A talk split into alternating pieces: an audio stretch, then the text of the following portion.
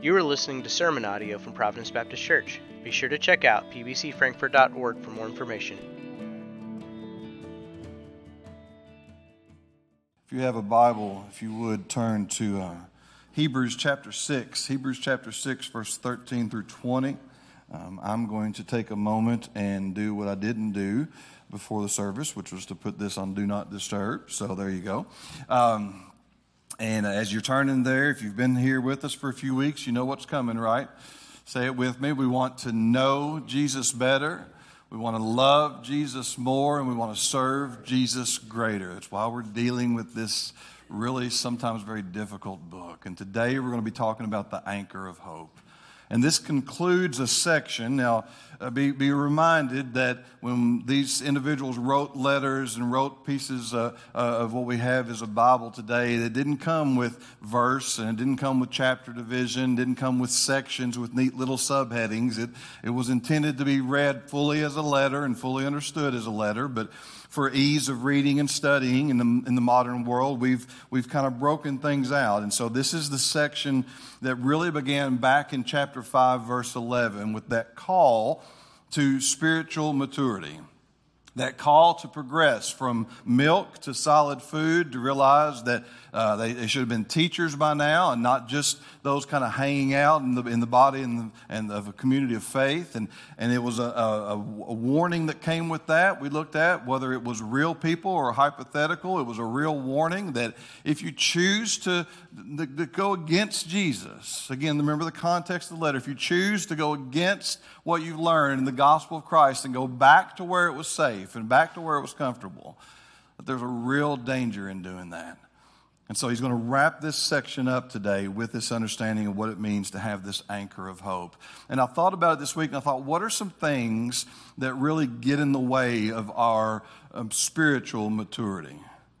And we could even say this about emotional maturity. We could even say this uh, in some ways and cases about other things that we are to mature in life. What are some things that get in our way? You know, one of the things that gets in our way is a, a, a, a reluctance in our lives to go deep right? There's a reluctance sometimes in our lives in different areas to really get deeper, to really get uh, beyond just surface level of things. And I, I, couldn't tell you how many times in 20 plus years I've had people say, Well, your pastor, I really want to go deeper. I want to go deeper. I'm like, Okay, great. We've got Bible studies and we've got small groups and we got prayer time once a week. And we got, well, yeah, but I, life's just really, really busy. But I really want to go deep. Do you now? Do you? And sometimes that issue is because deep is all about perspective, isn't it?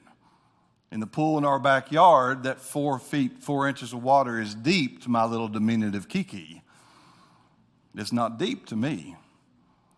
And so some of it re- requires us to really examine where we are. It requires us to have some introspection, to, to see where our lives are, and to, to move forward into the next level of maturity. Uh, sometimes self centeredness gets in the way.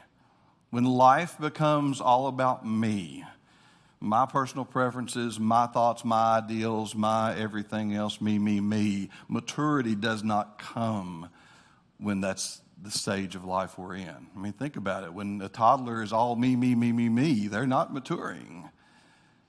And so it's the same way for us. But really, one of the biggest things I think that stands in the way of our spiritual maturity is a loss of hope. A loss of hope. I think that's what the, the community here that the author's writing to, I think that's what they were experiencing because of the persecution, because of the being ostracized in their community, because of all the things that were going on. They were beginning to lose a little hope in Jesus, lose a little hope in the gospel. And maybe they had even been fed what we have sometimes been fed in our day, which was this if you just come to Jesus, everything will be perfect and good and right from here on out. If you just come to Jesus, then it's always a sunshine bluebird day. And maybe they had been fed that a little bit. And they'd begun to lose their hope. Because when you lose hope, the, the next sort of logical thing for us to say is, well, what's the point? When a student loses hope that they're not going to get that A and they still have a test to take, doesn't matter what I get on it, what's the point? Or when you're in a job or a career and you, you realize I'm, I'm never going to get that promotion that I've been aspiring to no matter what I do, the, the natural human tendency is just to kind of say, What's the point? When we lose hope, we stop maturing. And so I think the author here is intending to show his community and intending to show us that we continue to mature because we have such a great hope in Jesus. That he anchors us, nothing else. He anchors us in such a way that we continue on in maturity. Let's read together Hebrews 6, beginning verse 13 through verse 20. For when God made a promise to Abraham, since he had no one greater by whom to swear, he swore by himself, saying, Surely I will bless you and multiply you. And thus Abraham, having patiently waited, obtained the promise. For people swear by something greater than themselves in all their disputes, an oath is final for confirmation. So when God desired to show more convincingly to the heirs of the promise the unchangeable character of his purpose, he guaranteed it with an oath, so that by two unchangeable things in which it is impossible for God to lie, we who have fled for refuge might have strong encouragement to hold fast to the hope set before us. We have this as a sure and steadfast anchor of the soul, a hope that enters into the inner place beyond the curtain where Jesus has gone as a forerunner on our behalf, having become a high priest forever after the order of Melchizedek. If you've got your, your Bibles open there and you read along with me, look back at verses 11 and 12 because they lead us into this passage. In that little section, he wrapped up this way We desire each one of you to show the same earnestness, to have the full assurance of hope until the end, so that you may not be sluggish, but imitators of those who through faith and patience inherit the promises. And so he says to them, You're, You need to be imitators of those who have come before you. You need to be imitators of those who, with faith and patience, two things that we do not always have a lot of, do we? We don't always have a lot of faith and patience. We live in a microwavable world. There are kids in this place today who will never know the joy of standing at the, at the stove watching the bag of Jiffy Pop take seven and a half minutes to swell up so they can have popcorn. Because everything's instant, everything's right now. And God doesn't work on right now. Well, he can, and sometimes he does. Sometimes he brings miracles. Sometimes he brings healings. Sometimes he grabs people by their spiritual throat and says, It's time. But the majority of the time, God works through long suffering places in our lives. He works through those places to develop faith and patience in us. And He does so because what He has done is He's given us His promise and His word that no matter how long it takes us to get through that, He has secured that ending for us. The writer points back to Abraham here. He realizes and teaches us today that our hope is connected to God's faithful word. He says, When God made a promise to Abraham, He had no one greater than himself to swear to. So he swore by himself. There's three key moments in Genesis for Abraham, more than three, but really three that are crucial to this discussion. In Genesis 12, verses 2 and 3, it's the first time God says to Abraham, I'm going to make you a great nation. I'll make you a great nation. Going to multiply you. All the nations of the world will be blessed through you.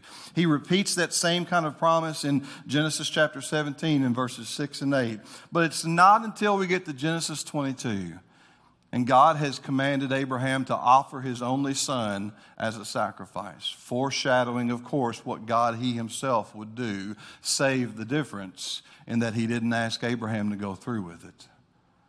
But we get to Genesis 22, and once Abraham has, has proven his, his obedience to God in that, and God provides a different offering, listen to what it says in Genesis 22, verse 15 and following. The angel of the Lord called to Abraham a second time from heaven and said, By myself I have sworn, declares the Lord, Because you have done this and have not withheld your son, your only son, I will surely bless you, and I will surely multiply, multiply your offspring as the stars of heaven and as the sand that is on the seashore.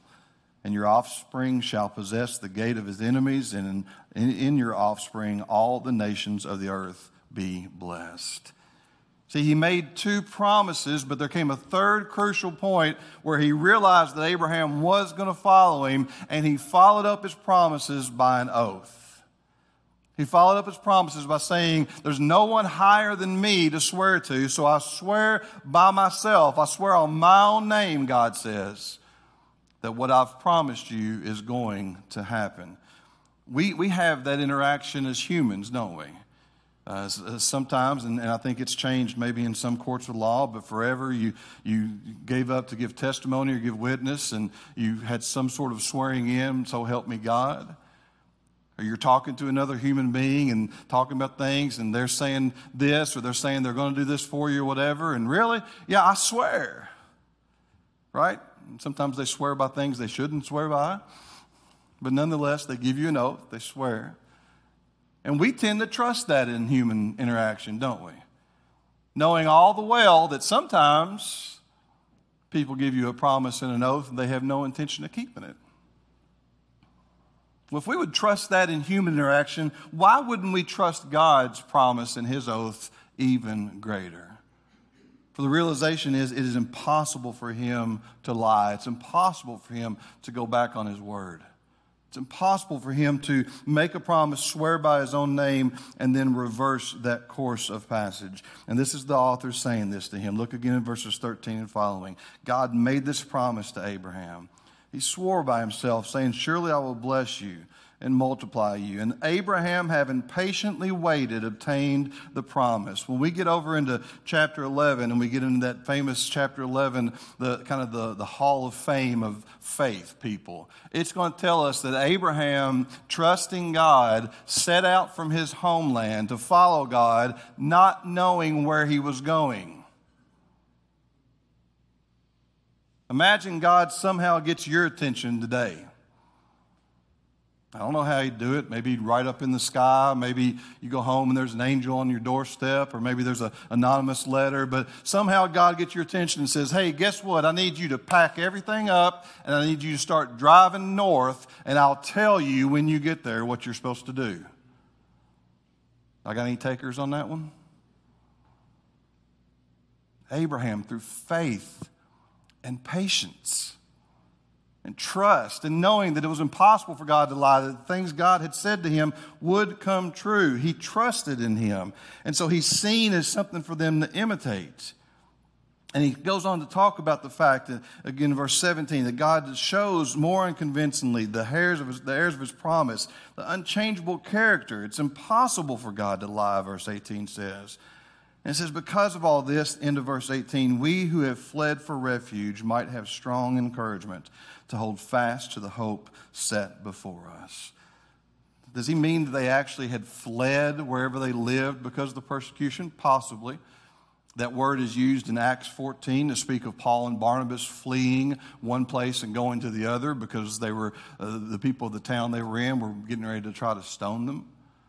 It's possible they physically fled, but more than likely, because all of this has this spiritual connotation to it, more than likely he's speaking of the fact they have fled for refuge to the only place that one can flee for refuge that is constant, that is forever, that is powerful, that is enduring, that is all encompassing, and that refuge is Jesus. There is no other refuge on this earth. There is no other tower you may run into. There is no political system, economic system. There is no nothing on this earth that one can run to outside of Jesus and find full security. And we know he promises us that because it's impossible for him to lie. Our hope is connected to his word. Our hope is connected to Jesus. Look at verses 19 and 20 again we have this. We have all of this, he says, all this Abraham example, all this truth about who God is and what he says and how it's unchangeable. We have this as a sure and steadfast anchor of the soul, a hope that enters into the inner place behind the curtain, where Jesus has gone as a forerunner on our behalf, having become a high priest forever after the order of Melchizedek. In other words, what the author says is this word to Abraham, this promise, this oath, this God story that was playing out that long ago has now found its fulfillment in Jesus Christ. That is the sure and steadfast anchor. That is the sure and steadfast hope. Only Jesus gives us this opportunity. And we have this imagery of this anchor, right? We've had all this kind of nautical imagery all the way through Hebrews. Chapter 2 talked about drifting, right? And we talked about what it means to drift out in the waters. Uh, chapter 3, verse 6 and 14 talk about holding fast. And uh, that's a phrase that oftentimes was described as tying a boat uh, up to, to a pier or a dock. Last week, 611 talked about we had this full assurance, and I shared with you that it was a phrase that they would often refer to as a ship having a full sail, meaning it was full power. And now he comes in with this other piece of nautical imagery and talks about an anchor. And what does an anchor do? An anchor keeps you from drifting. An anchor keeps you directed where you need to be. An anchor provides you safety and security when the waves are crashing and the wind is blowing and the, st- the skies are darkening. The anchor keeps you there. And he says, We have this as an anchor of the soul. What is it? It's God's promises, it's God's unchanging word, it's God's unchanging character, and it's all that fulfilled in the person of Jesus because He, that hope, has entered into the inner place behind the curtain. The most obvious reference, of course, would have been to the man made temple, that place within the temple called the Holy of Holies, which is where the high priest went in once a year to make atonement for the people of Israel. But understand, Jesus is no earthly high priest. When we get later into Hebrews, what we're going to learn is that he doesn't do that once a year. He has done that once for all, for all who would believe. He has made the sacrifice. He has made the atonement. He has paid the ransom once for all, for all who would believe. We also see a difference in that Jesus entered into that with confidence. Yes, he had that moment in the garden in his humanness where he said, God, if there's any other way. But then he quickly turned back to the obedience of Abraham and said, But if not, I'll go. If not, I'll go. He went with confidence, knowing that God's word would not fail, that his Father's word would not fail. And he knew that even facing the, the horrific nature of the cross, he could go into it with confidence. When the high priest went into the earthly temple, uh, when you read about how their vestments, how their clothing was made, they often had bells attached to them. Why? Because as long as you heard the bells, you knew they hadn't been stricken down. You stop hearing the bells ringing, somebody's in trouble. Some high priests would go in and they'd have them tie a rope around their legs so that if the, if the bell stopped ringing, they could pull their dead body out. Because they didn't want to go in the place where the high priest just got knocked over. They, did, they went in, but they didn't go in with confidence. Jesus went into this inner place with confidence, and he fulfilled the promises of God. But understand this there's also teaching that talks about this inner place behind the curtain, or, or the veil, sometimes, what some of your translations may say, was also taught of that area that separated the earth from the heavens, and primarily separated the earth from God's forever dwelling place in the heavens. And that's really what the author is getting to here. It's not that Jesus has entered the temple, Holy of Holies, he has entered the very presence of God. It's not that he entered into a building made by man, but he has entered into the very place where the creator of the universe, the one who thought all this up, designed all this up, and worked it through Jesus and the power of the Holy Spirit, he has entered his very place, the holiest of holies. And he is there and he is anchored in Hebrews 1, it said that he sat down at the right hand of God. And we talked about that. That doesn't mean Jesus is sitting, twiddling his thumbs, just waiting for the end of things to happen. It was a phrase that meant that he had completed his task, completed his mission. No more work to do. That for this poor, pitiful soul, I'm 52. Let's say I make it to 78, which I think right now is about the average age for men. Everything that I do wrong from 52 to 78, he's still already paid the price for. He has secured it. He's gone into the Holy of Holies. He is there advocating for me. He is indwelling with me, within me by the Spirit. He is the one who is interceding on my, my behalf. He's the one preparing a place for me that I don't deserve. And He's done that. He is doing that because He is anchored in the most holy place, in the presence of God, His Father. But notice also what it says, how it describes it in verse 20. It says, where Jesus has gone as a forerunner on our behalf. A forerunner on our behalf. What does that mean? It, it was a term that often meant um, someone, maybe in a military sense, uh, a single person or a small group of people that might go ahead and kind of scout out the area. But again, it was also used as a nautical term. And it described a smaller boat that would really essentially just take the anchor attached by rope to a larger boat that couldn't make it in the shallows. And that smaller boat would go in and navigate those waters and drop that anchor so that larger boat would be secure.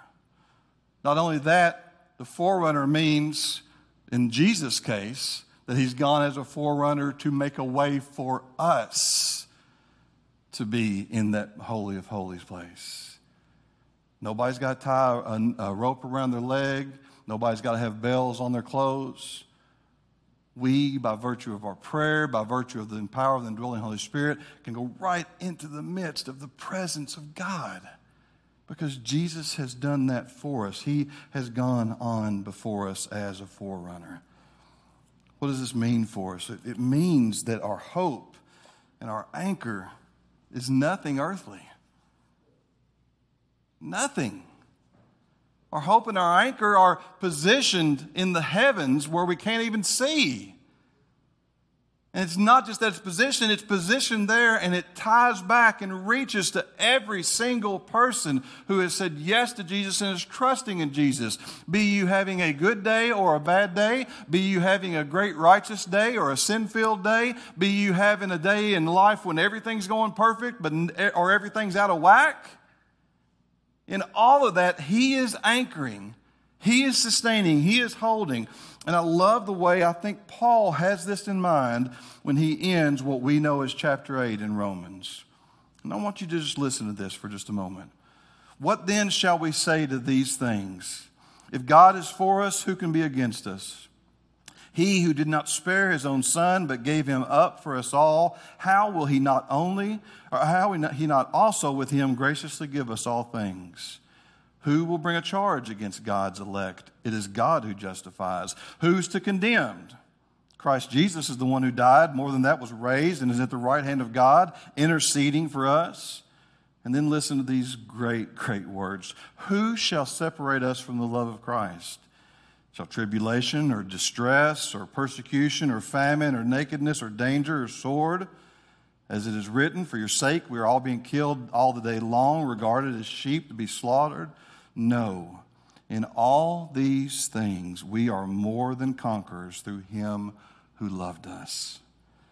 For I am sure that neither death, nor life, nor angels, nor rulers, nor things present, nor things to come, nor powers, nor height, nor depth, nor anything else in all creation. I'm going to repeat that one for just a moment. Nor anything else in all creation will be able to separate us from the love of God in Christ Jesus our Lord. Why was Paul able to write that? Because he knew he was anchored. He knew he was anchored. We're going to observe the Lord's Supper. We're going to observe communions here, communion here in just a moment. I want you to think about this question as we get ready to do this. When you receive the elements and you're pondering and you're, you're, you're thinking through things where you're seated, I want you to ask yourself this question How is Jesus, Jesus currently keeping you anchored?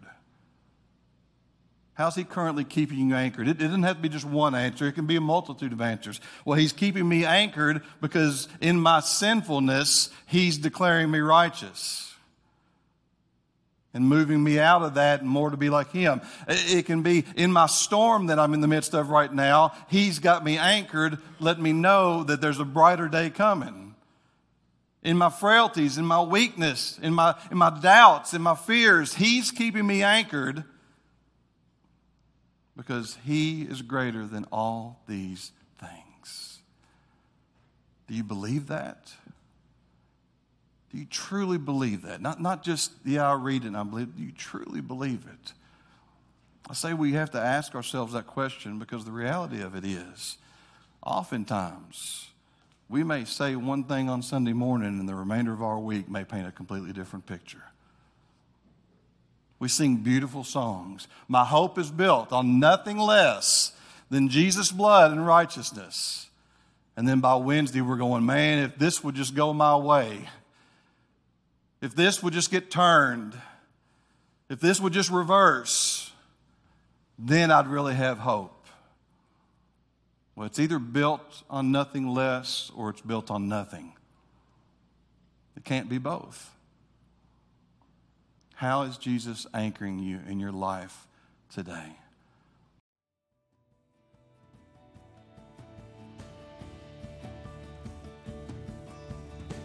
Thanks for listening. If you have any thoughts, questions, or prayer concerns, please email us at pbcfrankfurt at gmail.com.